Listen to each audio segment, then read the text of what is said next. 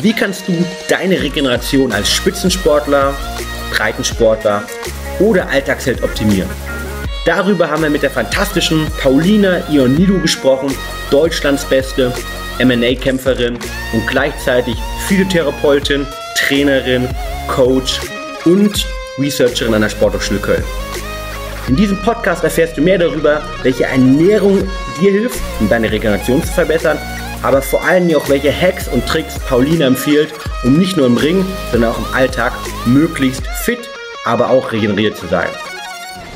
Willkommen zu Talking Brains, The Art of Mental Performance, dein Podcast rund um mentale Leistungsfähigkeit, Konzentration und Schlafoptimierung. Du willst noch mehr aus dir herausholen, egal ob beim Training, im Büro oder im Hörsaal? Bleib dran und get shit done.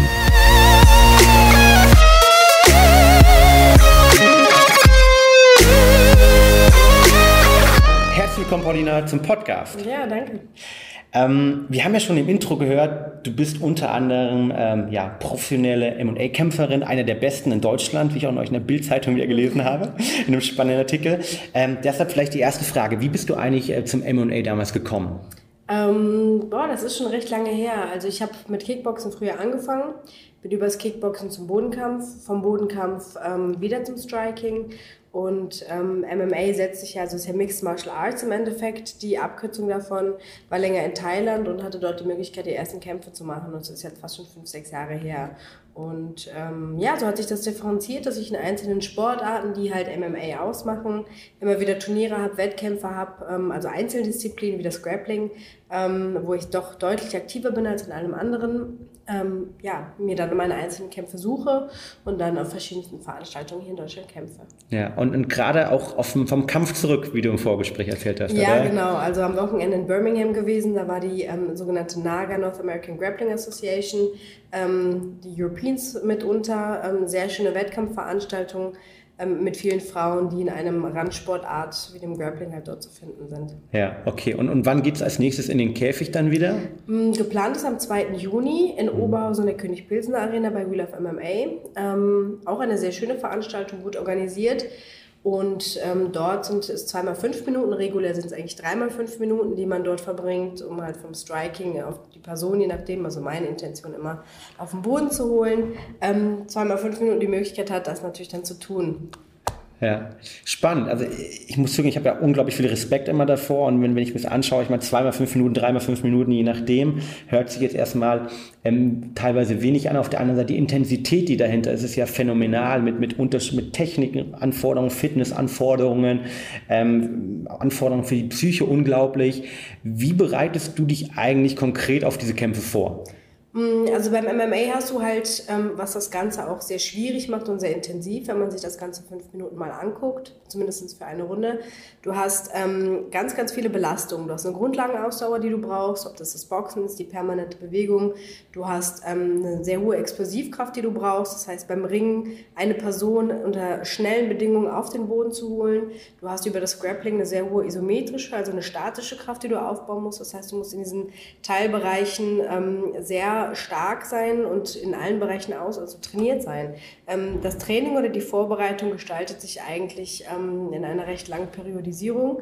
Das heißt, ich suche mir selber einen Abschnitt raus, sechs, acht Wochen zum Beispiel, in denen ich mit der Grundlagenausdauer als Basis anfange und stücke mich dann mit der Intensität hoch ähm, für jemanden wie mich, also ich komme ja auch aus dem, aus dem sportwissenschaftlichen Bereich, ist die Maximalkraft das A und O. Egal, was ich ähm, tue, ist die Maximalkraft, ob das Kreuzheben, Kniebeugen, Bankdrücken, äh, Überkopfdrücken ist, ähm, klassischer Kraft-3-Kampf zum Beispiel, die wichtigste Voraussetzung, um halt diese Explosivität zu wahren. Und äh, desto intensiver oder desto kurzer, kürzer ist vom Wettkampf, desto intensiver werden die Wettkampfphasen. Super spannend, ähm, herausfordernd. Ich habe ähm, auch ein bisschen schon mal über dein, dein Trainingsritual und die Vorbereitung ähm, mitbekommen, ja. Mhm. Ähm, un unglaublich viel, wie ich finde. Ähm, wenn wir nochmal zum Thema mentale Leistungsfähigkeit kommen. Du hast im mhm. Vorgespräch auch schon erzählt, das ganze Thema Neuroenhancement und mentale Vorbereitung ist auch ein wichtiger Teil für deinen, für deinen Wettkampf, für dein, ähm, insgesamt für dein, deine Fitness und für deine Physis. wie bereitest du dich konkret mental auf Kämpfe vor? Also ein Großteil ähm, meiner mentalen Vorbereitung findet halt auch viel über meine Trainer und Kollegen statt. Ähm, ich hatte jetzt zuletzt auch die Möglichkeit, mit einer Sportpsychologin zusammenzuarbeiten, mit der Barbara Braun aus der Sporthochschule in Köln. Ähm, da war es sehr interessant, das Ganze mal sehr professionell zu beleuchten. Sonst ist es so, dass natürlich der Trainer im Hintergrund ist, der sagt, ne, mach es, schaff es, geh immer noch eine Etage weiter, mach noch eine Runde. Ähm, ich habe Chris Moore gehabt in Aachen, ähm, der über Moore Power Concepts, also sein Power Striking ähm, Konzept uns vorbereitet hat. Das heißt, immer noch eine Runde mehr reinzuhauen, immer noch ein Stück weiter zu gehen, ähm, körperlich wirklich an seine Grenzen zu gehen durch Motivation, durch, ähm, wie gesagt, auch die, die Module, die er so anfertigt, dass man es auch schafft, wenn man denkt, okay, ich schaffe das auf gar keinen Fall, die mhm. nächsten fünf Minuten, ich kotze noch eine Runde Airbike und äh, ich gehe nach Hause. Und man schafft es halt doch, ne? Ja. Dass auch eine gewisse Musik ist, äh, die einen natürlich dann motiviert, wenn er dann nochmal die Anlage hochfährt. Ähm, aber das Interessante ist für mich halt auch die sportpsychologische Betreuung, in der man, ähm, also wenn man jetzt im Wettkampf ist, es gibt, jeder reagiert anders, jeder arbeitet ähm, da anders. Ähm, jeder hat eine andere Nervosität. Bei manchen merkt man es, manche sagen das auch. Ne? Ich bin jetzt nervös oder es geht jetzt langsam los.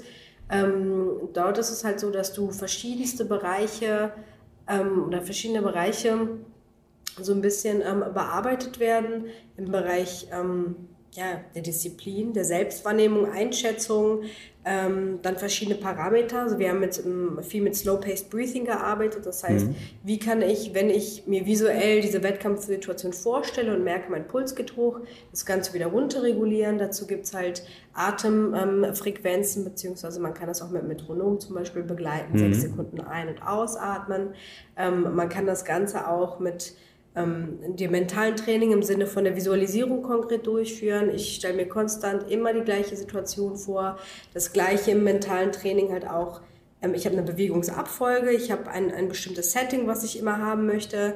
Das gehe ich jedes Mal, ich wiederhole es in meinem Kopf und gehe Stück für Stück durch. Und das nimmt einem auch so ein bisschen die Aufregung. Ähm, für mich war es natürlich so, ich habe ähm, beim letzten Kampf, der in Köln war, den ich zwar gewonnen hatte, ähm, eine extreme Nervosität gespürt. Und ähm, dann hatte Barbara auch gesagt, du, dann arbeiten wir daran, jetzt regulieren wir das Ganze runter, du gehst da rein und du bist der Boss, ne? du atmest dich runter, du bist cool. Und ähm, das Ganze natürlich auch mit einem gewissen positiven Surrounding halt zu supporten. Ne? Das heißt, du machst dir bewusst, in dem Moment, wo du in das Octagon, also in diesen Cage gehst, ähm, hast du die Kontrolle über die Situation. Ne? Auch wenn deine Herzfrequenz ausrastet, atme dich runter, du bist hier, du hast ein Statement gesetzt, du hast jetzt sechs, acht Wochen gearbeitet ähm, und gibst jetzt Vollgas. Okay, das heißt krass. Also das heißt, ähm, wenn man in den, in den Käfig geht, nach wie vor Puls ist ganz hoch. Auch bei dir als Anfang alter Hasen, äh, die schon jetzt äh, mehrere Kämpfe gemacht hat. Mhm. Ähm, man ist ganz oben, man ist voller Adrenalin am Anfang. Ähm, und dann geht es darum, vor allem zu sagen, wie man das runterregulieren kann, um sozusagen äh, mental klar zu sein. Oder wie kann man sich das vorstellen? Genau, also, also Nervosität und das Adrenalin nimmt einem ja eine gewisse Handlungsfähigkeit. Ne? Und wenn ich nicht in der Lage bin, in einer Situation ähm, das abrufen zu können, worauf ich sechs oder acht Wochen trainiert habe, ähm, in Deutschland haben wir ja selten, außer ich bin im Fußball, ja die Möglichkeit, mich von meinem Leistungssport zu ernähren. Das heißt, wenn jemand auch einen Job hat oder eine Selbstständigkeit hat, wozu wir ja später noch ähm, eingehen werden, ähm, kann ich es mir nicht leisten, so viel Vorbereitung wegzuschmeißen. Wenn ich es schaffe, in einer Situation ähm, mich so wohlzufühlen und das abrufen zu können, habe ich ja im Endeffekt schon fast gewonnen. Und das kann man mit diesen verschiedensten Modulen machen. Wie gesagt, Slow-Paced Breathing ist ein großes Modul.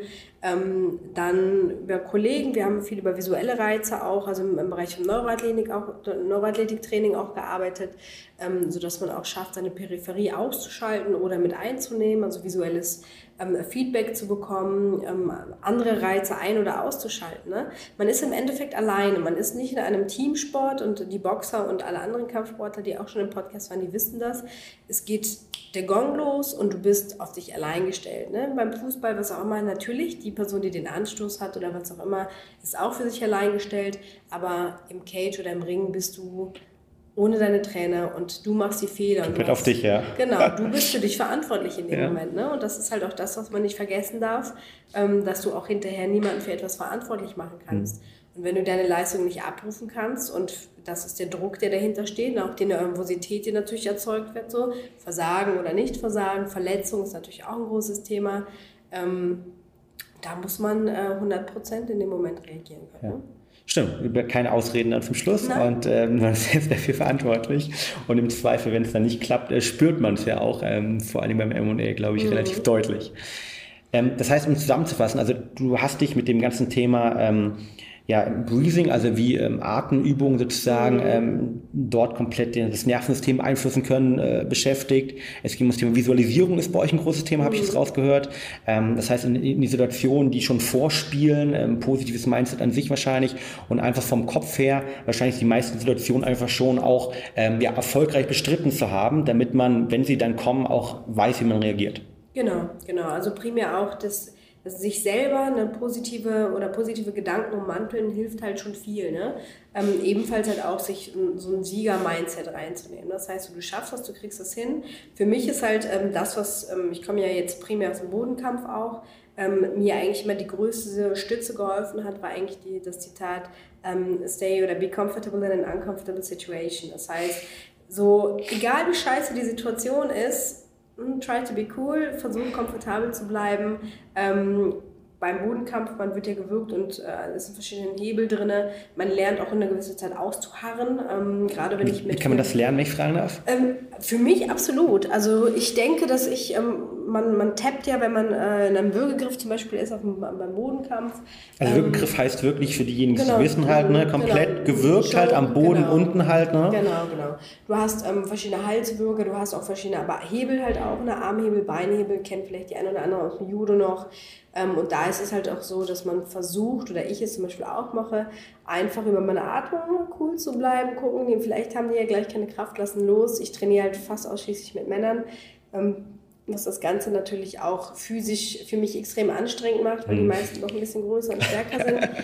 Aber ähm, es funktioniert. Ne? Du kannst dich, wo Leute vielleicht schon abklopfen würden, einfach bisschen Aussage. Also, um das nochmal konkret mir vor Augen zu haben, also du bist im Würgegriff und kommst dann, schaffst es dann irgendwie zurückzukommen, irgendwie deine Atmung runterzufahren, genau, weil du es irgendwie schon genau. vorher drei, fünf Mal, zehn Mal durchgespielt ja. hast und äh, wartest diese 10, 15 Sekunden weil, und hoffst, dass sie es halt nicht aushalten, genau. bis du gegen ankämpfen kannst. Genau, ne? es, Krass. Ist ja, es ist ja für beide sehr kraftzehrend, also das heißt primär für die Person, die angreift, ähm, wenn jemand nicht abklopft. Ne? Das sind wirklich, das ist eine Sache von fünf bis zehn Sekunden, die halt entscheidend sind. Und wenn man es dann schafft, als Person sich auch noch ähm, selber, also die, die Bürger, man kann natürlich ähm, einschlafen, sage ich immer ganz konkret. Du hast halt, ähm, also outpassen, ne? Man pennt ein. ähm, kann auch passieren, ist mir Gott sei Dank in, ich glaube, fünf, sechs Jahren noch nicht passiert, aktiv auf dem Boden. Ähm, also man weiß es eigentlich, weil in der Regel wacht man auf und alle gucken einen an. ähm, aber das kriegt man sehr gut runterreguliert. Ne? Also man, wie gesagt, man lernt, komfortabel zu werden in einer sehr unkomfortablen Situation. Krass. Und, also, aber hast du es dann auch schon, schon mal hinbekommen, wo du sozusagen warst auf dem Boden gewirkt, mehrere Sekunden, hast es ausgehalten und irgendwie konntest da nicht befreien oder die Gegnerin konnte ihren Griff halt nicht halten? Ja, also es ist ähm, beim letzten Turnier nicht, aber es passiert sicherlich bei Turnieren. Ähm, ich, natürlich klopft man irgendwann noch ab, weil es ist natürlich so, wenn jemand das Ganze so fest steuert, ähm, dass, also natürlich der Körper auch Verletzungen davon trägt. Ne? Gerade bei Hebeln ist es sehr gefährlich, wenn man es nicht tut. Ähm, da kann ich auch jedem Amateur, der sagt, ey, ich habe damit angefangen, es geht nicht darum, dass du jetzt bis aufs Erbrechen einfach dich so weit fühlst, ich klopfe auf gar keinen Fall ab, ähm, man lernt es natürlich einzuschätzen. Ne? Es passiert nichts, wenn man mal für zwei, drei Sekunden bewusstlos wird, bei so einem Bürger zum Beispiel. Ähm, aber natürlich sollte man jetzt nicht bei Hebeln ähm, seine Verletzung oder seine Gesundheit über, über seinen Stolz, genau, über seinen Stolz dann setzen, sondern ne, für mich ist es so, ich kenne ja meinen Körper, ich kenne auch den Sport. Ähm, das lernt man schon ganz gut einzuschätzen. Super spannend. Du hast am Anfang schon angesprochen, dass Ernährung auch ein großes Thema natürlich in der Vorbereitungsphase ist. Ähm, wie ernährst du dich äh, vor einem Kampf oder wie ernährst du dich als, äh, ja, als Spitzensportlerin aktuell allgemein? Mm, grundsätzlich ist es recht simpel. Ähm, ich selbst finde, und das ist für mich äh, die effektivste Art und Weise, ja, neben Low Carb, ketogener Diät, ähm, mich natürlich sehr gesund zu ernähren. Sprich, ich kaufe keine fertigen Produkte, ich koche selber. Ähm, alles, was ein oder maximal zwei Wege, ob das jetzt Milch oder Joghurt zum Beispiel ist, hinter sich hat, ähm, ist so das Maximum. Ähm, ich vermeide grundsätzlich auch Weizenprodukte in jeder Form. Brot sehr, sehr, sehr selten. Ähm, es muss halt äh, entweder Vollkorn sein und da gibt es ja auch verschiedenste Arten und Weisen. Man kann es auch selber machen. Es gibt ja auch Litzer mittlerweile die Möglichkeit, sich da über ähm, Leinsamen so ein bisschen die Irritation zu geben, dass man noch vielleicht eine Pizza hat oder keine Ahnung, Nudeln oder was auch immer. Äh, nichtsdestotrotz, ähm, es gibt ja, nicht nur aus, aus wissenschaftlicher Sicht meines, also es ist halt wissenschaftlich auch so, ähm, wer Lyle McDonald zum Beispiel kennt, ähm, ein Ernährungswissenschaftler, der jetzt vor kurzem auch ein, ein Buch rausgebracht hat, was sich nur mit der Ernährung der Frauen beschäftigt. Ähm, bei uns Frauen ist es deutlich schwerer, A, Gewicht zu verlieren. Ähm, der Körper verlässt sich auf zwei Mechanismen, ähm, Überleben und Reproduktion. Ähm, wir sind natürlich Gut, wir brauchen natürlich Männer für die Reproduktion. Äh, nichtsdestotrotz achtet unser Körper ein bisschen mehr als der Mann. Das heißt, wir haben mehr Fettreserven, ähm, was natürlich das Ganze, wenn es um Gewichtsklassen geht, deutlich schwieriger macht. Ähm, wie kann ich meinen Körper optimal darauf vorbereiten? Das heißt, wir Frauen brauchen deutlich mehr Fette, gute Fette. Wir brauchen mehr Eiweiß, auch für verschiedene Synthesevorgänge ähm, und andere Mikros im Endeffekt. Ähm, dazu gehört natürlich Eisen. Ne? Wenn, wenn Frauen ihre Menstruation haben, auch eins der Mikros, äh, die für mich in meinem Leistungssport ähm, unabdingbar sind. Also da kann ich mittlerweile nicht mehr drauf verzichten. Ähm, man kennt seinen Körper so gut, wenn man auch als Athlet ähm, oder das auch lange macht, dass man weiß, in welchem Maßen oder in welchem Zyklus brauche ich was an Nährstoffen. Mhm. Und ähm, anhand auch der ketogenen Diät, die für mich als einen sehr praktikabel ist, weil ich sehr gerne also auf Fett zu verzichten und auf Eiweiß zu verzichten. Ich kann auf Kohlenhydrate verzichten, das ist kein Problem. Ich habe auch mein Refeed, das ist auch völlig in Ordnung. Man kann sich das zyklen. Ähm, da würde ich mir auch ähm, im Umfeld, wenn jemand der Interesse hat, professionelle ähm, Stellen suchen, die sich wirklich gut damit auskennen, weil wenn man einmal drin ist, ist das eine sehr ähm, effiziente Art, eine sehr ökonomische Art, ähm, mit aus sehr wenig sehr viel rauszuholen. Und äh, man merkt auch für die, die äh, diese Diätform kennen, dass du auf einmal Energieschübe hast, wo du eigentlich denkst, das kann eigentlich ja. gar nicht sein. Und äh, ja, wie gesagt, bei Frauen, da gibt es natürlich auch diese klassische Problemzone-Geschichte ähm, hast du halt auch immer direkt die Korrelation zwischen den Produkten, die du isst, ob das Haut ist, ob das ähm, Optik ist, ne? Zellulite und Co. Ne? Das ist jetzt auch nicht, noch nicht ganz so durchleuchtet, aber auch da gibt es ähm, schon Ansätze, wie vielleicht gewisse Weizenprodukte mit verschiedensten Sachen, optischen Reizen auch korrelieren können. Ja, total. Also ich kann es selbst nur bezeugen. Ich habe ja sechs Monate auch ketogen erlebt und ähm, man bekommt halt auf jeden Fall deutlich, deutlich mehr Energie und irgendwie, ähm, es ist auch gar nicht so schwer, wie man es denkt halt mhm. ja, am Anfang.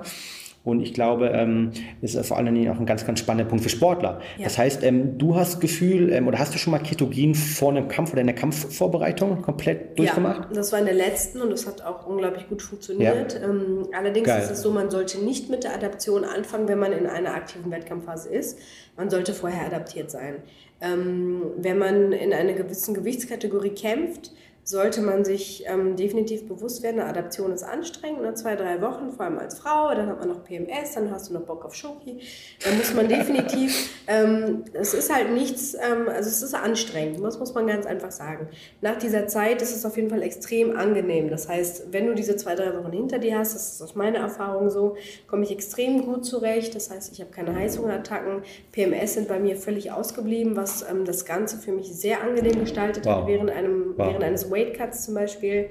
Ähm, du hast sehr gute Möglichkeiten. Bei mir, ich habe den Refeed auch anhand meiner Trainingsintensitäten gesteuert. Mhm. Ganz kurz, also Weight Cut heißt, ne, damit du genau. runter vom, auf dein Kampfgewicht kommst, ja, genau. und dann hast du einen kurzen Block Zeit, um es wieder zu erreichen? Oder? Ähm, also es ist ähm, so, dass ein Weight Cut im Kampfsport bei Profikämpfen ähm, Du hast eine Gewichtsklasse, in der du bist. Die meisten Profikämpfer wiegen natürlich deutlich mehr. Wenn du einen Wettkampf vorstehen hast, bei mir ist es so, ich nehme ungefähr sechs oder fünf bis sechs Kilo ab dafür in der Regel und Ketogen dann, oder? Ja, meistens ja. Also beim letzten war es auf jeden Fall Keto.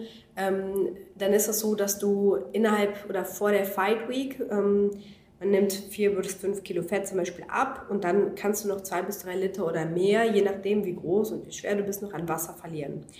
Ähm, das heißt, in der Regel sind Kampfsportler oder jeder Sportler, der 24 oder mehr Stunden Waage am Vortag hat, Ähm, in der Regel deutlich schwerer. Ähm, in dieser Fight Week habe ich, ein, wo ich den aktuellen Weight Cut dann auch mache. Ich nehme natürlich vorher ab. Ich habe ein Datum acht Wochen, fange dann mit meiner Diät an und die Woche, bevor ich die Waage habe, fange ich an mit einem sogenannten Water- und Sodium Manipulation. Das heißt, ich lade sehr viel Wasser. Ich versuche meinen Körper durch eine sehr hohe Wassereinnahme etwas zu verarschen. Es gibt verschiedene Hormone im Kopf, die für die Wasserausscheidung, ähm, für die Nierenfunktion zuständig sind. Das heißt, über sechs Liter plus eine Woche vorher, die ich dann runterreguliere durch komplette Salzarmut. Ähm, am Ende schaffe ich es an, am Tag vor der Waage sehr viel Wasser auszuschütten durch Urin, ähm, ja, dünstet und die Schwitze natürlich auch was aus und kann dann extern nochmal in die Sauna gehen. Das heißt, ich gehe mit 52 Kilo auf die Waage und habe am nächsten Tag locker 5, 6 Kilo mehr wieder drauf. Krass. Sinn und, Sinn und Unsinn kann man definitiv diskutieren. Ja. Das ist auf jeden Fall noch ein Bereich, weil es gibt viele Organisationen, die sagen, wir machen jetzt Waage am gleichen Tag, weil es bei diesen Weight Cuts, also auch bei den Dehydrieren, für die Waage natürlich auch schon sehr viele ähm, ja, Probleme gab. Es gab auch Leute, die dabei gestorben sind, weil es nicht richtig gemacht worden ist. Und das ist, ähm, darf man auch nicht unterschätzen wenn man selbst vom Fach ist, dann weiß man so ein bisschen, wie man seinen Körper einzuschätzen ja. hat. Ne? Und das bist du ja definitiv. Ja, bis dato ist noch nichts passiert. Ja, sehr gut, sehr gut. Ähm, vielleicht noch eine letzte Frage dazu. Du hast erzählt, dass du dich, ähm, ja, verschiedene Supplemente auch nutzt, ähm, dass du dich irgendwie äh, vorbereitest, wenn du ketogen lebst. Ähm, was, was sind also neben dem Eisen, das du angesprochen hast, mhm. Ähm, was sind weitere Sachen, die du regelmäßig nutzt? Ähm, also MCT-Öl benutze ich fast jeden Tag, einfach weil ich also neben der Keto-Diät äh, bin, bin, ich auch noch wie alle jetzt natürlich intermittierendes Fasten. Sehr gut. ähm, also ist, man muss auch da natürlich sehen, ähm, ich habe es vorher auch schon gemacht. Ähm, es gab, als es diesen, wie gesagt, ich, ich persönlich habe das jetzt vielleicht auch, weil meine Aufmerksamkeit ein bisschen gezielter war, so das letzte halbe Jahr sehr intensiv genommen. Ne? Was machst du intermittierendes Fasten und ketogene Diät? Ähm, das intermittierende Fasten ist für mich eine sehr gute Form. Ich bin der Klassiker von Fresskoma. Gib mir was zu essen und ich kann mich hinlegen. ähm, auch auch wenn es Keto ist, nichtsdestotrotz, Rest and Digest ist für mich immer, ich esse was und kann mich zumindest eine Stunde hinsetzen oder irgendwie die Wand anstarren. Kenn ich, ja. Ähm, insofern ist es Fasten für mich eine super Sache. Ich esse oder fange regulär erst mittags mit, mit dem Essen an, ob das 12 oder 1 ist. Ähm, dann die Supplementierung kann ich aber nehme ich meistens morgens schon zum Kaffee. Ähm, ich bin absoluter Koffein-Junkie. Ähm, das heißt, mein Eisen nehme ich eigentlich immer abends. Koffein beeinträchtigt immer ein bisschen ähm, die Eisensynthese genau, und die ja. HB-Bindung, Hämoglobin-Bindung. da muss man auch so ein bisschen schauen, gerade als Frau, wenn man Eisen supplementiert während auch der Menstruation. Dann Vitamin B in verschiedensten Konstellationen. da natürlich auch wieder zu achten äh, für meine Regeneration, für meine Nervenregeneration. Vitamin D-Supplementierung ist auch für mich recht wichtig ich bin zwar Südländerin, gut, ähm, jetzt ist die Sonne oder ist die Sonnenanstrahlung in Griechenland vielleicht ein bisschen mehr, aber ähm, jetzt rein auch für mein Immunsystem rausbezogen, ähm, das auch in Öl vom Vitamin K für meine Gerinnung.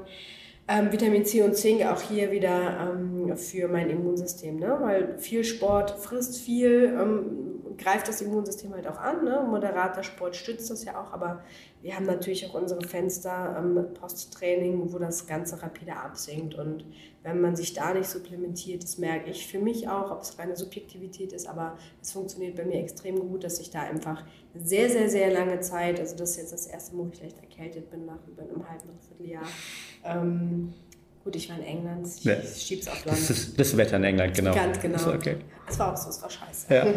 Und ähm, dementsprechend ist da die Supplementierung für mich das A und O. Ja, spannend.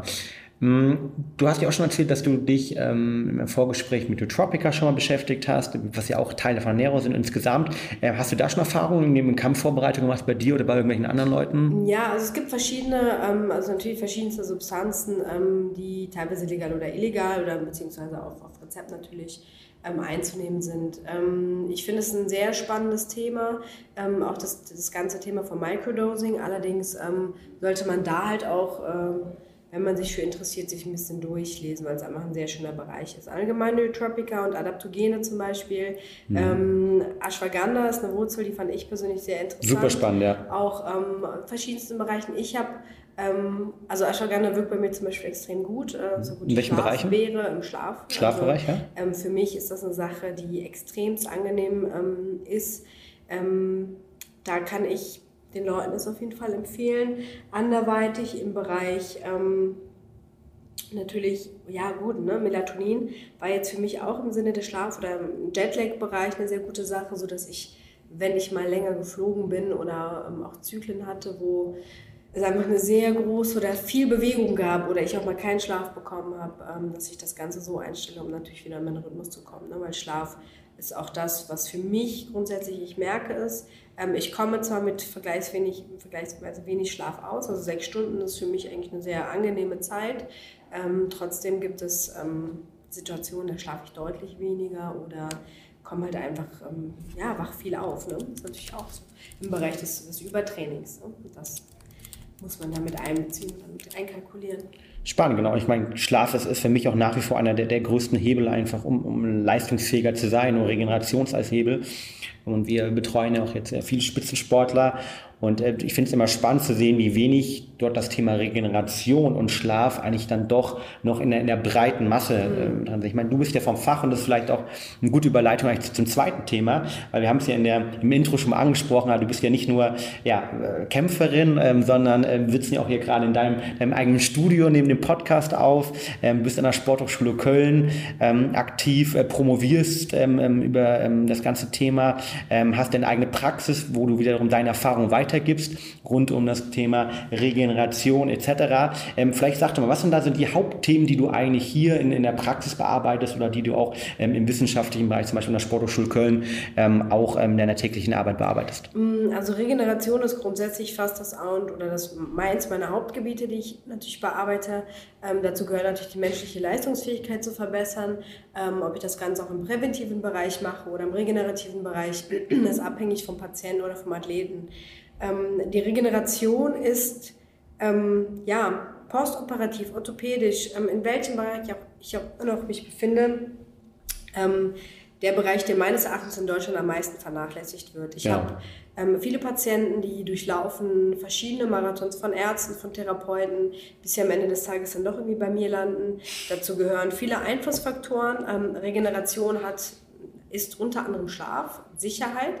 Ähm, allerdings das ganze, ne, der ganze Bereich der Ernährung ähm, spielt damit ein und Bewegung. Wenn ich mich nicht bewege, habe ich keinen Stoffwechsel und der Stoffwechsel ist, ähm, wie es natürlich auch heißt, ne, ein Austausch von Stoffen, um meinem Körper äh, die, die Substanzen auch zu geben. Das heißt, ich kann ja einem Menschen 1500 Supplemente geben, wenn die nicht verstoffwechselt werden, ähm, habe ich keinen Benefit davon. Ähm, mein primäres Ziel ist, ich arbeite auch für eine Firma ähm, oder für Rocktape unter anderem, eine Taping-Firma und Rock Blades. Ähm, Kinesotape, oder? Ähm, genau, das genau. ist eine Form des Kinesotapes, ist allerdings nicht, wie man früher ne, zur Muskulatur, zum, zum Aktivieren oder Deaktivieren, ähm, Detonisieren ähm, anspielt, sondern es geht darum, ähm, eine, eine Bewegung oder eine Bewegung zu ermöglichen, ne? Mhm. Performance Enhancement, die Leistung zu verbessern ähm, und eine, also eine Leistung, eine Performance hervorzurufen. Ähm, ist eher auch eine Movement Company, also ich würde es ist kein passives Tape, ähm, was mich auch dazu bewegt hat, für die Firma zu arbeiten. Ich bin selten jemand, der für Produkte so Werbung macht, weil ähm, wir haben einen Körper und der Körper kann vieles und dafür brauche ich nicht 500.000 Tools. Aber wenn ich die Möglichkeit habe, jemanden, der Schmerzen zum Beispiel hat oder der einfach ein Ansteuerungsproblem hat, über ein Tape in eine Bewegung zu bringen, also ein Movement ähm, Preparation auch durchzuführen, ähm, dann bin ich voll und ganz hinter der Sache. Und das kann ich mit verschiedensten, ähm, also mit Tape-Anlagen zum Beispiel von Rocktape und ähm, auch den anderen Tools, im Rockblade oder Mohawk zum Beispiel erreichen. Cool. Und ähm, regenerativ zu arbeiten, ob das jetzt, wie gesagt, auch durch Supplementierung ist, ob das durch das Taping ist, ähm, ist das A und O, was ich halt bearbeite mit Post- oder Präoperativ. Ähm, ich arbeite mit zwei Ärzten auch zusammen. Ähm, der eine, Maurice Balke, ein sehr guter Freund mittlerweile, ähm, der halt viel über die Ernährung seiner Patienten reguliert. Ne? Eiweißreiche Ernährung, ne? weg von den ganzen kurzkettigen Carbs. Ne? Immer, ne, die Leute auch in Krankenhäusern, wenn man sich das mal anguckt, da kann man nicht gesund werden. Ja, total. So, wenn ich, wenn ich, ich war letztes Jahr ein paar Tage im Krankenhaus wegen einem blöden Infekt ähm, und kriege morgens so eine scheiß Stulle da aufs Brot, da kriege ich Depressionen. Ja. Ich habe mir von Leuten Sachen bringen lassen, weil ich gedacht das kann doch einfach nicht sein. Und ähm, wenn ich kurz einhaken darf, bin ich total bei dir. Und ähm, mein, mein Vater hat leider von einer gewissen Zeit einen Schlaganfall gehabt und ich habe deshalb eben relativ mhm. Zeit im Krankenhaus verbracht. Ähm, auch in Reha-Kliniken, ähm, in vielen, wo auch teilweise ähm, ältere Herrschaften da waren. Und wir wissen ja alle irgendwie Insulinsensibilität im Alter etc., Alzheimer und so weiter. Und dann die meisten Sachen, die sie bekommen, sind halt, wie du sagst, die ja. Stulle mit Marmelade ja. und abends gibt es auch nochmal die Stulle mit Nutella halt. Ja. Das ist halt völlig absurd. Ne? Und die Leute, die begreifen es halt. Also das Schöne ist, dass ich hier in der Praxis Praxis. Ich habe mich so ein bisschen aus dem Gesundheitssystem ausgeklingt. Ich ähm, unabhängig, es geht mir nicht um die finanzielle Situation, aber ähm, die deutschen Krankenkassen ermöglichen es mir nicht so zu arbeiten, wie ich es für richtig halte. Ähm, ich habe eine Privatpraxis, äh, das gibt mir den Spielraum, ich habe einen sektoralen AP, den kann meine Leute an mich selbst überweisen. Ähm, es gibt mir den Spielraum zu sagen, so, ich arbeite mit euch 60 Minuten, so viele Einheiten, wie wir brauchen, damit du deinem Körper wieder im Einklang bist. Das beinhaltet, ich schaue mir an, was isst du, ich schaue mir an, wie geht es dir. Ich bin keine Psychologin, aber wenn ich merke, dass da Defizite sind, leite ich dich weiter. Ähm, und wie bewegst du dich? Und wenn die Komponenten nicht stimmen, dann schraube ich so ein bisschen an den Reglern. Ich merke, die Leute essen Scheiße per se gesagt, ich ändere deren Diät ab. Ähm, das Gute auch daran ist, dass ich mittlerweile in der Lage bin, Leute abzulehnen. Ich sage den Leuten immer, entweder bist du bereit, das abzulegen, was dich krank macht. Wenn du das nicht ändern möchtest, dann kann ich dir nicht helfen. Ähm, die Leute, die aus dem gesetzlichen System zu mir kommen und viel Geld haben, die sind meistens am willigsten. Äh, die sagen, hier Pauli, nimm was du willst, ich brauche, ne, ich habe keine Ahnung, Knieoperation gehabt, das, das und das stört mich, das tut mir weh, das kann ich, was kann ich ändern? Es fängt ja schon an wie kann ich einen Körper oder viele der Leute fahren dicke Autos, ähm, die dann zu mir kommen. Da sage ich, gut, du gibst einem Bentley auch nicht das Scheiß oder du gibst deinem, deinem, deinem Fahrzeug auch nicht den falschen Kraftstoff. Ne? Ja. Und, und, du brauchst halt die richtigen Sachen für die richtige Motorisierung. Und wenn die Leute nur sich von Brot ernähren oder halt irgendwie, ähm, es ist ja nicht schlimm mal. Äh, Weizen zu essen. Aber die dauerhafte Konsumierung von gewissen Produkten fördert nicht meine Regenerationsfähigkeit.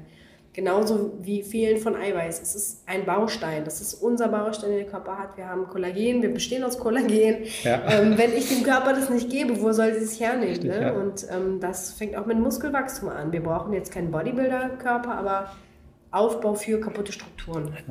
Unglaublich geiler Satz. Ich glaube, den sollten wir auf jeden Fall aufschreiben. Ähm, man braucht den richtigen Kraftstoff für die richtige Motorisierung. Ja. Und äh, ich glaube, gerade für die Leute, die was reißen wollen dort draußen halt, ne, die haben besondere Anforderungen in ihrer Ernährung, aber auch diejenigen, die einfach nur gesund bleiben wollen langfristig. Ja. Und ähm, ich glaube, sich damit zu beschäftigen, ähm, zu gucken, Low Carb, Ketogen, einfach mal Sachen auszutesten, ist, glaube ich, das Wichtigste, ähm, weil es uns so viel hilft und so viel hilft, langfristig gesund zu sein, unser Ziel zu erreichen. Absolut. Extrem spannend. Ähm, das heißt, um es erstmal zusammenzufassen, du hast erzählt, Regeneration, also Ansätze sind für dich, wenn ich, äh, also Stoffwechsel auf jeden Fall, ähm, natürlich die Ernährung, Supplementierung ist ein großes Thema, ähm, Schlaf, ne, ein Thema, das du angesprochen hast. Gibt es sonst noch Sache, äh, Sachen ähm, oder Movement, ne, der Bewegung mhm. noch, die du angesprochen hast? Gibt es außerhalb diesen vier noch Sachen, die du sagst, die, die du in deiner täglichen Arbeit nutzt, ähm, um sozusagen Leute in die Regeneration zu bringen oder besser zu regenerieren? Mhm. Also ähm, in meinem Bereich habe ich ja viel mit Schmerzen zu tun. Die Leute kommen zu mir meistens, also ich habe natürlich auch viele externe, ähm, die eine Art von, äh, von, von, Körperveränderung erfahren wollen, die wie gesagt auch eine Leistungssteigerung haben wollen. Aber primär geht es bei mir auch in der Physiotherapie auch um Schmerzen. Ähm, das heißt, ich schaue mir die Leute an, warum haben die Schmerzen, wie kann ich diesen Schmerz differenzieren. Es gibt ähm, was meines Erachtens eigentlich ein sehr logischer Ansatz ist, ähm, allerdings in Deutschland und in vielen, ja, auch anderen Ländern vielleicht einfach völlig ignoriert wird. Schmerz heißt nicht zwangsweise Strukturschaden. Ähm, ich habe einen akuten Schmerz, klar, ich prelle mich und dieser Schmerz ist oder manifestiert einen, Gewebsschaden, den ich lokal habe. Ähm, die meisten Leute kommen zu mir, nachdem sie, wie gesagt, sämtliche Institutionen durchlaufen haben mit einem chronischen Schmerz. Und irgendwann, ich habe gar, kein, hab gar keinen Schaden mehr an der Struktur selber, sondern ich habe eine Art Schmerzgedächtnis, ich habe ähm, eine Art ähm, Verbindung zu auch meiner Psyche, ähm, was ein sehr, sehr großes Thema ist, biopsychosoziale Faktoren, die beim Schmerz mit einer Rolle spielen. Wie kann ich von extern, das heißt, wie kann ich über den Körper den Schmerz regulieren? Wie gesagt, ich bin keine Psychologin, Sportwissenschaftlerin, Physio, das heißt, ich schaue, wie kann ich über das externe Gerüst, den Körper anfangen, die Psyche zu beeinflussen. Ähm, wenn ich, wie gesagt, merke, es sind gravierendere Sachen, absolut ähm, Weiterleitung zu Fachpersonal. Ähm, aber die meisten Leute, die natürlich auch ein körperliches Unwohlgefühl haben, merken, ob das auch durch die hormonelle Situation Veränderung des Sport ist, dass es denen besser geht. Die Schmerzen reduzieren sich, das Segment, was ne, meistens ja Rückenschmerz auch, ähm, oft mit einer hohen psychischen Assoziation, ähm, merken, ach das, eigentlich tut mir der Rücken gar nicht weh. Oder Kombination auch mit, mit Faktoren, also mit, mit, mit privaten Faktoren, die dazu eine Rolle spielen. Und ähm, oftmals ist es so, dass der Klassiker, man arbeitet 9 to 5, man hat gewisse Strukturen. Ich habe Leute schon erlebt, ähm, die Schmerzen geplagt waren, die haben ihren Job gekündigt und waren schmerzfrei. Und, ähm, Rein Psychosomatik wahrscheinlich, ja. Ja, aber das ist, ne, die Psychosomatik ja. spielt bei Schmerz leider eine verdammt große Rolle und das ist das, was die Ärzte verpennen. Ähm, oder nicht alle, aber viele. Ähm, die Pharmaindustrie freut sich aufgrund dessen, weil ich glaube, kein Medikament wird in Deutschland so oft verschrieben wie Ibu oder Diclofenac ähm, neben der äh, Antibabypille Was machen die vielleicht nochmal? Das sind Schmerzmittel, genau. nicht, steroidale, nicht steroidale Antirheumatika, die halt auch entzündungshemmend wirken, lokal bzw. auch systemisch ähm, als Schmerzmedikation. Auch diese Medikamente haben ihre Berechtigung in einer akuten Phase.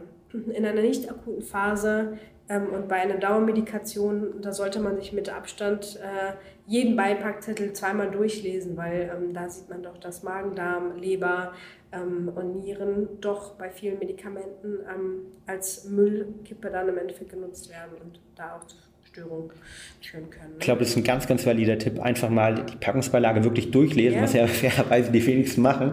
Und je länger die wird und je länger die potenziellen Nebenwirkungen sind, desto einfach mal ähm, mehr aufpassen ja. ähm, und wirklich dreimal überlegen, was man da eigentlich nehmen soll. Also bei Schmerzmitteln definitiv, um da kurz einzuhaken. Ich habe ähm, auch viele Patienten, die eine Dauermedikation haben und ähm, auch das Thema Darmgesundheit. Ne? Ihr habt das Produkt GARD zum Beispiel mit auf den Markt gebracht. Ähm, Darmgesundheit ähm, ist nicht ganz mein Bereich und ähm, ist mein, mein Fachwissen jetzt ähm, auch nicht ganz so ähm, die Expertise oder nicht ganz so die Expertise drin.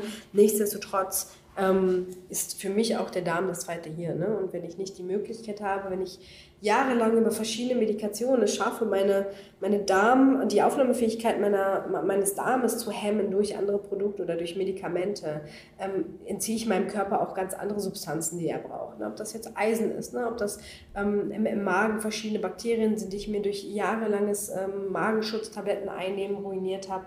Ähm, ich entziehe meinem Körper die Möglichkeit, Nährstoffe aufzunehmen. Genau. Und wiederum dann bin ich wieder in meinem ganzen Teufelskreis. Nährstoffunter, Mikronährstoffunterversorgung vor allem. Ähm, Mangel von Vitaminen, die nicht mehr richtig aufgenommen werden. Und da kann man halt im Bereich halt noch von Mikrobiotika oder halt gerade noch Darmbakteriensubstitution ähm, sich selber was Gutes tun, ähm, das Ganze wieder aufzubauen.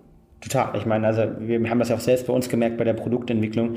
Ähm, das Mikrobiom äh, verändert sich ja mhm. komplett und ähm, wenn über Jahre lange ähm, auch Antibiotika nutzen halt. Ne? Es gibt so viele Ärzte, die, ähm, ich komme selbst aus einem sehr medizinisch äh, geprägten Haushalt, ähm, ähm, so viele Ärzte, die vor 10, 5 Jahren noch ähm, eigentlich bei jedem Infekt gleich mal Antibiotikum gegeben haben. Und ähm, jetzt erst mittlerweile kriegt man raus, ähm, was das eigentlich für, wie schlecht es war und was es für negative Konsequenzen hat. Aber wenn wir jetzt noch zum Thema ähm, Regeneration zurückkommen. Ich habe neulich eine ganz, ganz spannende Studie von US-Forschern, ich glaube von der UCLL, gelesen mit einer Aussage des ähm, Lead-Forschers, dass er sagt, das Hauptproblem für ähm, seiner Meinung nach Spitzenleistung, warum manche Athleten keine Spitzenleistung gerade im US-Profisport erreichen, aber auch Breitensport ambitionierte, ist nicht der Mangel an Training, sondern der Mangel an Regeneration. Wie siehst du das? Ähm, ich sehe das eigentlich ziemlich genauso. Ähm, ich selbst habe sehr oft schon die Erfahrung gemacht, dass ich ähm, wochenlang trainiere, trainiere, trainiere. Und ähm, ich meine, im Sport ist das das Erste, was man natürlich lernt, auch in Trainingswissenschaften, ne?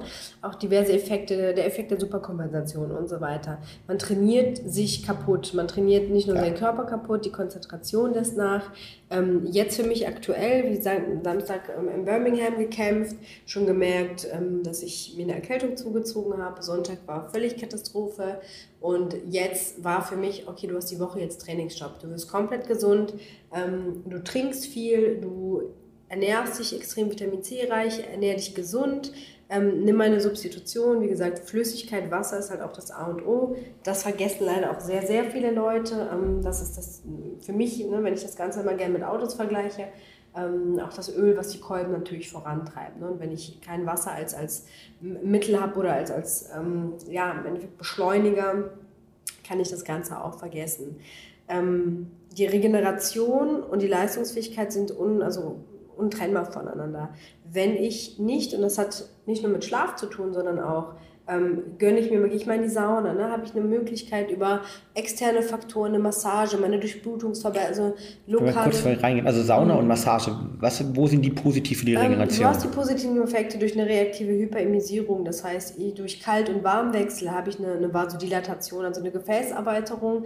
Ähm, ich werde ja rot, ne? wenn ich auch klassischerweise, ich mache einen Saunaaufguss, gehe raus, ähm, gehe da mit einem kalten Schlauch dran. Ähm, erstmal sind die Gefäße erweitert, dann über die Kälte schließen sich die Gefäße in eine Vasokonstriktion und dann habe ich wie bei Kneipschen Bädern im Endeffekt ne? einen Effekt, der sich auf eine Gefäßöffnung und Schließung reingeht und eine Mehrdurchblutung von Gebieten, die vielleicht vorher, weil wir uns nicht bewegt haben, natürlich auch ähm, dann erreicht werden. Das gleiche habe ich bei einer Massage. Eine Massage und der Druck einer Massage, ob ich jetzt lokale Schmerzen habe, macht nichts anderes. Ich drücke auf einen Punkt drauf. Das heißt, in diesem in dieser zwei, drei sekündigen Bereich habe ich dort einen, einen Gefäßverschluss erreicht. Ich komprimiere die Gefäße, lasse los und ähm, habe dann im, im Bereich eine lokale Mehrdurchblutung. Super spannend. Das bedeutet, die berühmte Eistonne nach dem Sport ähm, mhm. ist auch ein Teil der Regeneration dann eigentlich. Genau, also die Eistonne ist wiederum noch was anderes. Finde ich auch ein super gutes Ding. Ähm, ist mir allerdings in Deutschland und in Köln zu kalt gewesen. Ich hatte auch schon, äh, schon, schon hier im Obi geguckt oder im Bauhaus geguckt, ähm, ob ich so eine riesige Regentonne finde. Ja, du musst in unser, unser Büro mal und bei uns in Berlin vorbeikommen, weil wir ja. haben jetzt irgendwie auch eine, eine Eistonne, die wir uns äh, besorgt haben und sozusagen dort können sie kalte Thermogenese uns frönen. Mhm, ja. Ganz genau. Aber was ist, was ist die Wirkung davon? Ähm, du hast natürlich ja auch hier verschiedene Parameter. Eigentlich Kälte reguliert erstmal den Puls und den Blutdruck runter. Ähm, der Körper sieht ja jede thermische Veränderung erstmal als, als Warning an, ne? als, als Stresssituation. Survival ist hier das Größte. Ähm, das heißt, meine, meine Kerntemperatur bzw. der Körper versucht, die unsere wichtigsten Organe ähm, zu schützen, sprich Kopf und im Endeffekt Herz. Ähm, dadurch habe ich erstmal von Extremitäten rausgesehen, ähm, ja, ein Entzug des Blutes mein, meine Atmung reguliert sich runter und was aber eigentlich das Schönste ist, dass du auch hier wieder, ähm, Wim Hof macht zwar auch mit Atemübungen, genau. aber dass du ähm, auch hier wieder comfortable in an uncomfortable situation sein musst. Ne? Du atmest dich runter und ich habe selber auch ab und zu gemacht. Wir haben hier um die Ecke auch einen, einen, äh, einen kleinen Naturschutzsee, das glaubt man nicht, aber da war es sehr kalt und Freunde von mir sind auch immer regelmäßig reingesprungen. Ähm, aber auch hier wieder die Effekte dieser reaktiven Hyperämie nutzen kannst. Ne? Sprich, du gehst raus und dir schießt das Blut in die Extremitäten. Und das ist eigentlich das Wichtigste, ähm, was du auch bei anderen, ne? ob das jetzt Flossing, ob das Blood Flow Restriction ist, bei anderen Techniken hast, ähm, die den Bereich so ein bisschen zumindest ähm, fördern können. Genau, spannend. Ähm, wir, wir, haben ja auch, also dazu gibt es einen coolen Podcast, glaube ich, mit Kiki Bosch, äh, in der Coldwater Freediveress, mhm. äh, den wir gemacht haben in der, in der letzten Staffel, die ganz genau sehr stark darüber spricht, dass er da noch mal ein bisschen mehr erfahren möchte. Guckt da rein. Ich war mit ihr gemeinsam auch meinen ersten Eisbad bei uns in der Nähe. Wir haben auch im Office einen See gemacht und weiß damals bei, ich glaube, irgendwie minus zwei, äh, zwei Grad waren es, drei Grad waren es. Ähm, draußen waren es teilweise schon Minustemperaturen. Ähm, das war hart, aber ähm, genau das, was du gesagt hast, alles reingeht, äh, das ganze Blut komplett kompletten Blutrush bekommt und man fühlt sich vor allen Dingen später durch lauter Dopamin und Serotonin, was da alles ausgeschüttet wird später, ähm, fühlt man sich ähm, sehr, sehr, sehr gut. Ähm, vielleicht eine letzte Frage. Ähm, letztendlich entsteht ja Muskelwachstum, Fitnesswachstum eigentlich nur in Ruhephasen. Ja, unser Muskel wächst ja auch nur in den Ruhephasen, in der Regeneration. Ähm, warum ist das so eigentlich, dass wir vor allen Dingen ähm, nur in diesen regenerativen Phasen quasi das Wachstum haben? Hm, es ist nicht nur so, es ist unter anderem auch so, also der, der Körper, man darf sich das ja so vorstellen, ähm, dass wir, wie gesagt, diese zwei Modi haben. Ne? Wenn ich trainiere, wenn ich aktiv trainiere, ähm, bin ich in einem sehr Noradrenalin bzw. einem sehr sympathischen Modus. Ähm, das sympathische, das autonome Nervensystem, wie gesagt, zwei Komponenten also sprich das sympathische und das parasympathische Nervensystem. Ähm, Sympathikus zu Gas, einfach gesagt, genau, ne? Bremse, ne? Parasympathikus. Fight and Flight genau. und Rest and Digest kann man sich immer so merken. Ne? Also ähm, Fight and Flight, kämpfen und flüchten, wenn der Grizzly, den wir hier nicht in Deutschland haben, vor dir steht. Und Rest and Digest, wenn ich äh, gerade gegessen habe und verdauen muss. Ja. Dafür haben wir gleich ein paar demonstrierende Kinder hier, glaube ich, jetzt raus. Genau. Also wenn es ein bisschen lauter wird, äh, die haben auch gerade, glaube ich, ihren Spieltrieb genau. und ihren Modus angeschaltet hier. Ähm, Ist Spielen eigentlich Spielen ist Parasympathikus dann wahrscheinlich, oder? Mm, Das ist eine Kom Mischkomponente. Ne? Also eigentlich ist es auch, man sieht das Verhalten ja bei Hunden, ne? wenn die spielen, haben die eigentlich ein Kampfverhalten. Das heißt, das sympathisch eigentlich schon eher aktiver. Ähm, wobei wir natürlich auch nicht immer nur eins fahren, sondern bei uns laufen ja verschiedene Systeme parallel. Ähm, der Muskelwachstum in einer parasympathischen Phase ist insofern, wir haben ja immer ja, anabole und katabole Situationen. Wenn ich aktuell ein Max-Kraft-Training beispielsweise mache oder ein, ein extremes Hypertrophie-Training, wo ich während der Belastung meinen Muskel kaputt mache. Das kann man leider nicht anders definieren. Ähm, auch bei exzentrischem Training zum Beispiel, das heißt Time and Attention, ich lasse langsam beim Bizeps Curl, jetzt für die FIBO natürlich, ähm, langsam nach, ähm, habe ich natürlich einen hohen Faktor, sodass sich einzelne Muskelfasern verletzen können. Dementsprechend habe ich in meiner regenerativen Phase die Möglichkeit, meine Bausteine, wenn ich mich gut ernähre mit Protein, ähm, proteinreiche Ernährung zum Beispiel, diese Bausteine wieder einzusetzen. Das heißt, ich habe ein, Wachstum oder halt auch einen Reparaturvorgang und der kann danach auch im Bereich dieser Superkompensation ähm, sich erweitern und ich habe entweder einen Hypertropheneffekt oder ähm, ja, im Endeffekt auch einen Zuwachs von einzelnen äh, Muskelfasern, je nachdem, was für, eine, für ein Training ich absolviert habe. Hm. Spannend. Ähm, vielleicht zum Schluss nochmal, was sind Ernährungsideen, ne, neben äh, Low Carb, Keto, haben wir schon gesprochen, die wichtig sind deiner Meinung nach oder die zumindest die Regeneration unterstützen? Also gibt es irgendwie Ernährungsweisen, gibt es Supplements, gibt es ähm, insgesamt Ernährungsdiäten oder auch die Nutzung, zu welcher Zeit ich was essen soll, um letztendlich die Regeneration deiner Meinung nach zu verbessern? Ähm, ja, alles abhängig natürlich von der Belastung vom Athleten, vom Geschlecht, vom Alter und Co. Da muss man auch immer die Umweltfaktoren mit reinziehen. Ähm, was macht die Person außerhalb ihres Trainings? Wie gesagt, in Deutschland, außer ich bin Profußballer, habe ich nicht die Möglichkeit, meistens von dem zu nehmen, was ich tue. Ähm, Stimmt wenn man das auf mein Beispiel zum Beispiel aussetzt, das kann ich eigentlich am besten beschreiben. Ähm, ich bin weiblich. das haben wir heute schon kennengelernt. Genau. Ähm, passe das Ganze so ein bisschen, also zum einen kann man das als Frau natürlich seinem Zyklus anpassen, das ist eine sehr interessante Sache. Dann gibt es einige ähm, Supplements, die ich definitiv, bevor ich schlafen gehe, einnehme. Dazu gehören zum Beispiel Elektrolyte. Ähm, wenn ich am Tag Warum Elektrolyte? Hm? Warum Elektrolyte? Ähm, weil Elektrolyte, auch gerade wenn ich schlafe ähm, und über den Tag zum Beispiel sehr viel geschwitzt habe. Bei einer ketogenen Diät habe ich aufgrund meines, meiner Kohlenhydratarmut wenig Bindungsstellen. Das heißt, ich scheide sehr viel Wasser aus. Ähm, das führt auch manchmal dazu, dass ich in gewissen Sportarten wie beim Grappling öfters krampfe. Wenn ich abends vorm Schlafen gehe, meinem Körper die Möglichkeit gebe, mit meinem Wassereinfuhr und Wasserzunahme und Elektrolyte das Ganze wieder zu verstoffwechseln, habe ich dadurch einen besseren Effekt. Das gleiche gilt zum Beispiel für Eisen bei, mich auch, bei mir auch. Ich trinke super viel Kaffee. Koffein hemmt so ein bisschen die HB, also Hämoglobinbindung, als auch die beziehungsweise die Komponente zu Eisen und Hämoglobin, ähm, weshalb es für mich ein logischerer Effekt ist, das Ganze abends zu konsumieren. Ähm, Omega-3 beziehungsweise auch 6 ähm, Konstellationen und ähm, Tabletten, Fischöl oder Krill oder was auch immer ich ähm, an, an Substitution nehme, ähm, wobei bei Fischöl, ich stoße zum Beispiel auf, ja. mag ich gar nicht. Ähm, weshalb ich das Grill auch echt ähm, toll fand, weil es einfach ja. nicht aufstoßt. Ja. Man stoßt einfach nicht auf. Ähm, auch hier wieder zum Schutz, äh, Gefäßschutz, ähm, regenerative Komponente auch der Muskulatur beiträgt. Ähm, grundsätzlich supplementiere ich recht wenig mit Eiweißpulvern. ich mag das nicht, mir schmeckt das nicht. Da ist meistens ein Zuckerersatzstoff drin, mhm. der einfach so ein bisschen mich falsch triggert. Das heißt, auch wenn ich über Süßstoff arbeite, schieße ich, ähm, ohne dass ich es eigentlich möchte, meinen Insulinspiegel konstant hoch und wieder runter und habe verschiedene hoch und tief. Warum, warum, vielleicht? Weil den meisten ist eigentlich nicht hm. geläufig, weil die denken, Zuckerausstoff ist ja irgendwie kein Zucker. Genau, genau. es Insulin. ist natürlich auch kalorienarm, ne? es hat ja dann wenig oder keine Kalorien, aber wenn ich ähm, alleine schon der Geschmack reicht aus in meiner Zunge und meinem Hirn, ähm, die Vorstellung zu geben, also ist was Süßes, wir müssen Insulin produzieren. Genau. Also ist quasi unser Gehirn ist eigentlich geprimed halt darauf, dass genau. wenn ich den Geschmack habe, Konditionierung. Mhm. Okay. Das heißt, Insulin ist auch dafür zuständig, eigentlich den Blutzucker in die Zellen zu bringen. Wenn kein Zucker da ist, ähm, kriegt mein Hirn, was ja wieder unsere zentrale Stelle ist, ähm, die Information, okay, wir haben kein Zucker da, wir haben einen Notstand, Hunger. Und äh, das ist für viele Leute, die sehr, sehr viele Süßgetränke oder auch äh, Zero-Getränke konsumieren, ähm, klar, ich finde es auch ab und zu, habe ich tierisch Bock auf eine Coke Zero ähm, passiert. Ähm, aber man muss es in Maßen genießen, weil dadurch ähm, primest du halt, wie gesagt, dein Hirn darauf, dass einfach eine, eine Zuckerarmut entsteht und dein Hirn denkt, du bist unterversorgt, was ja völlig deplatziert ist dann in dem Fall. Ja. Nimmst du Magnesium auch ein als ein typisches Regenerationssupplement? Ja, auch. Ähm, auch das wieder im Bereich, das ist ja auch ein Elektrolyt im Endeffekt.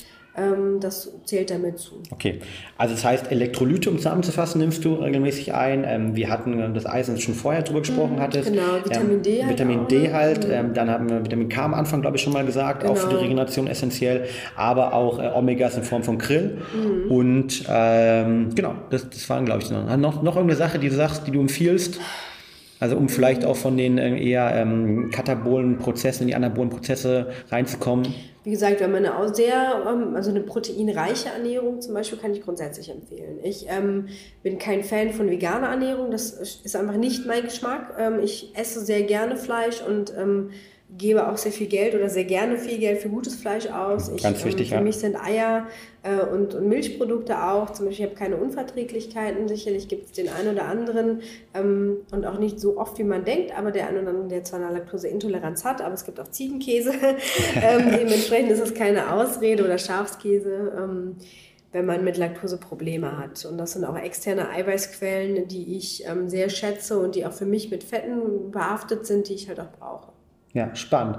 Hast du zum Schluss noch irgendeinen letzten Tipp, wo du sagst, okay, das sind Sachen, äh, die man sich bei der Regeneration anschauen sollte. Ähm, das sind irgendwie Tipps, die du deinen Patienten regelmäßig mitgibst oder da als Wissenschaftlerin ähm, ähm, bei der Sporthochschule regelmäßig ähm, dort drüber sprichst. Noch irgendeinen Wasser. letzten Geheimtipp? Mhm, Wasser. Wasser. Warum Wasser? Ähm, Wasser und zwar, weil wir eigentlich fast alle, wenn man sich mal ein, ein Protokoll führen würde, ähm, wir trinken meistens zu wenig. Ich habe Leute, die haben Schlafstörungen, die sind müde oder dauerhaft müde und die trinken vielleicht einen halben Liter Wasser am Tag. Oh. Ähm, ja, aber das ist gar nicht so, so häufig. Ne? Dann haben sie eine kleine Flasche Wasser, man nimmt, man trinkt Kaffee zwischendurch. Ja, auch Kaffee ist Wasser ab einem bestimmten Punkt, aber ich glaube 2,5, also 2500 Milli, 250 Milligramm ähm, können wir ein bisschen noch unser ähm, ADH oder ehemaliges Vasopressin, also unser Wasserausscheidungshormon ein bisschen manipulieren, sodass wir ja doch öfters aufs Klo gehen.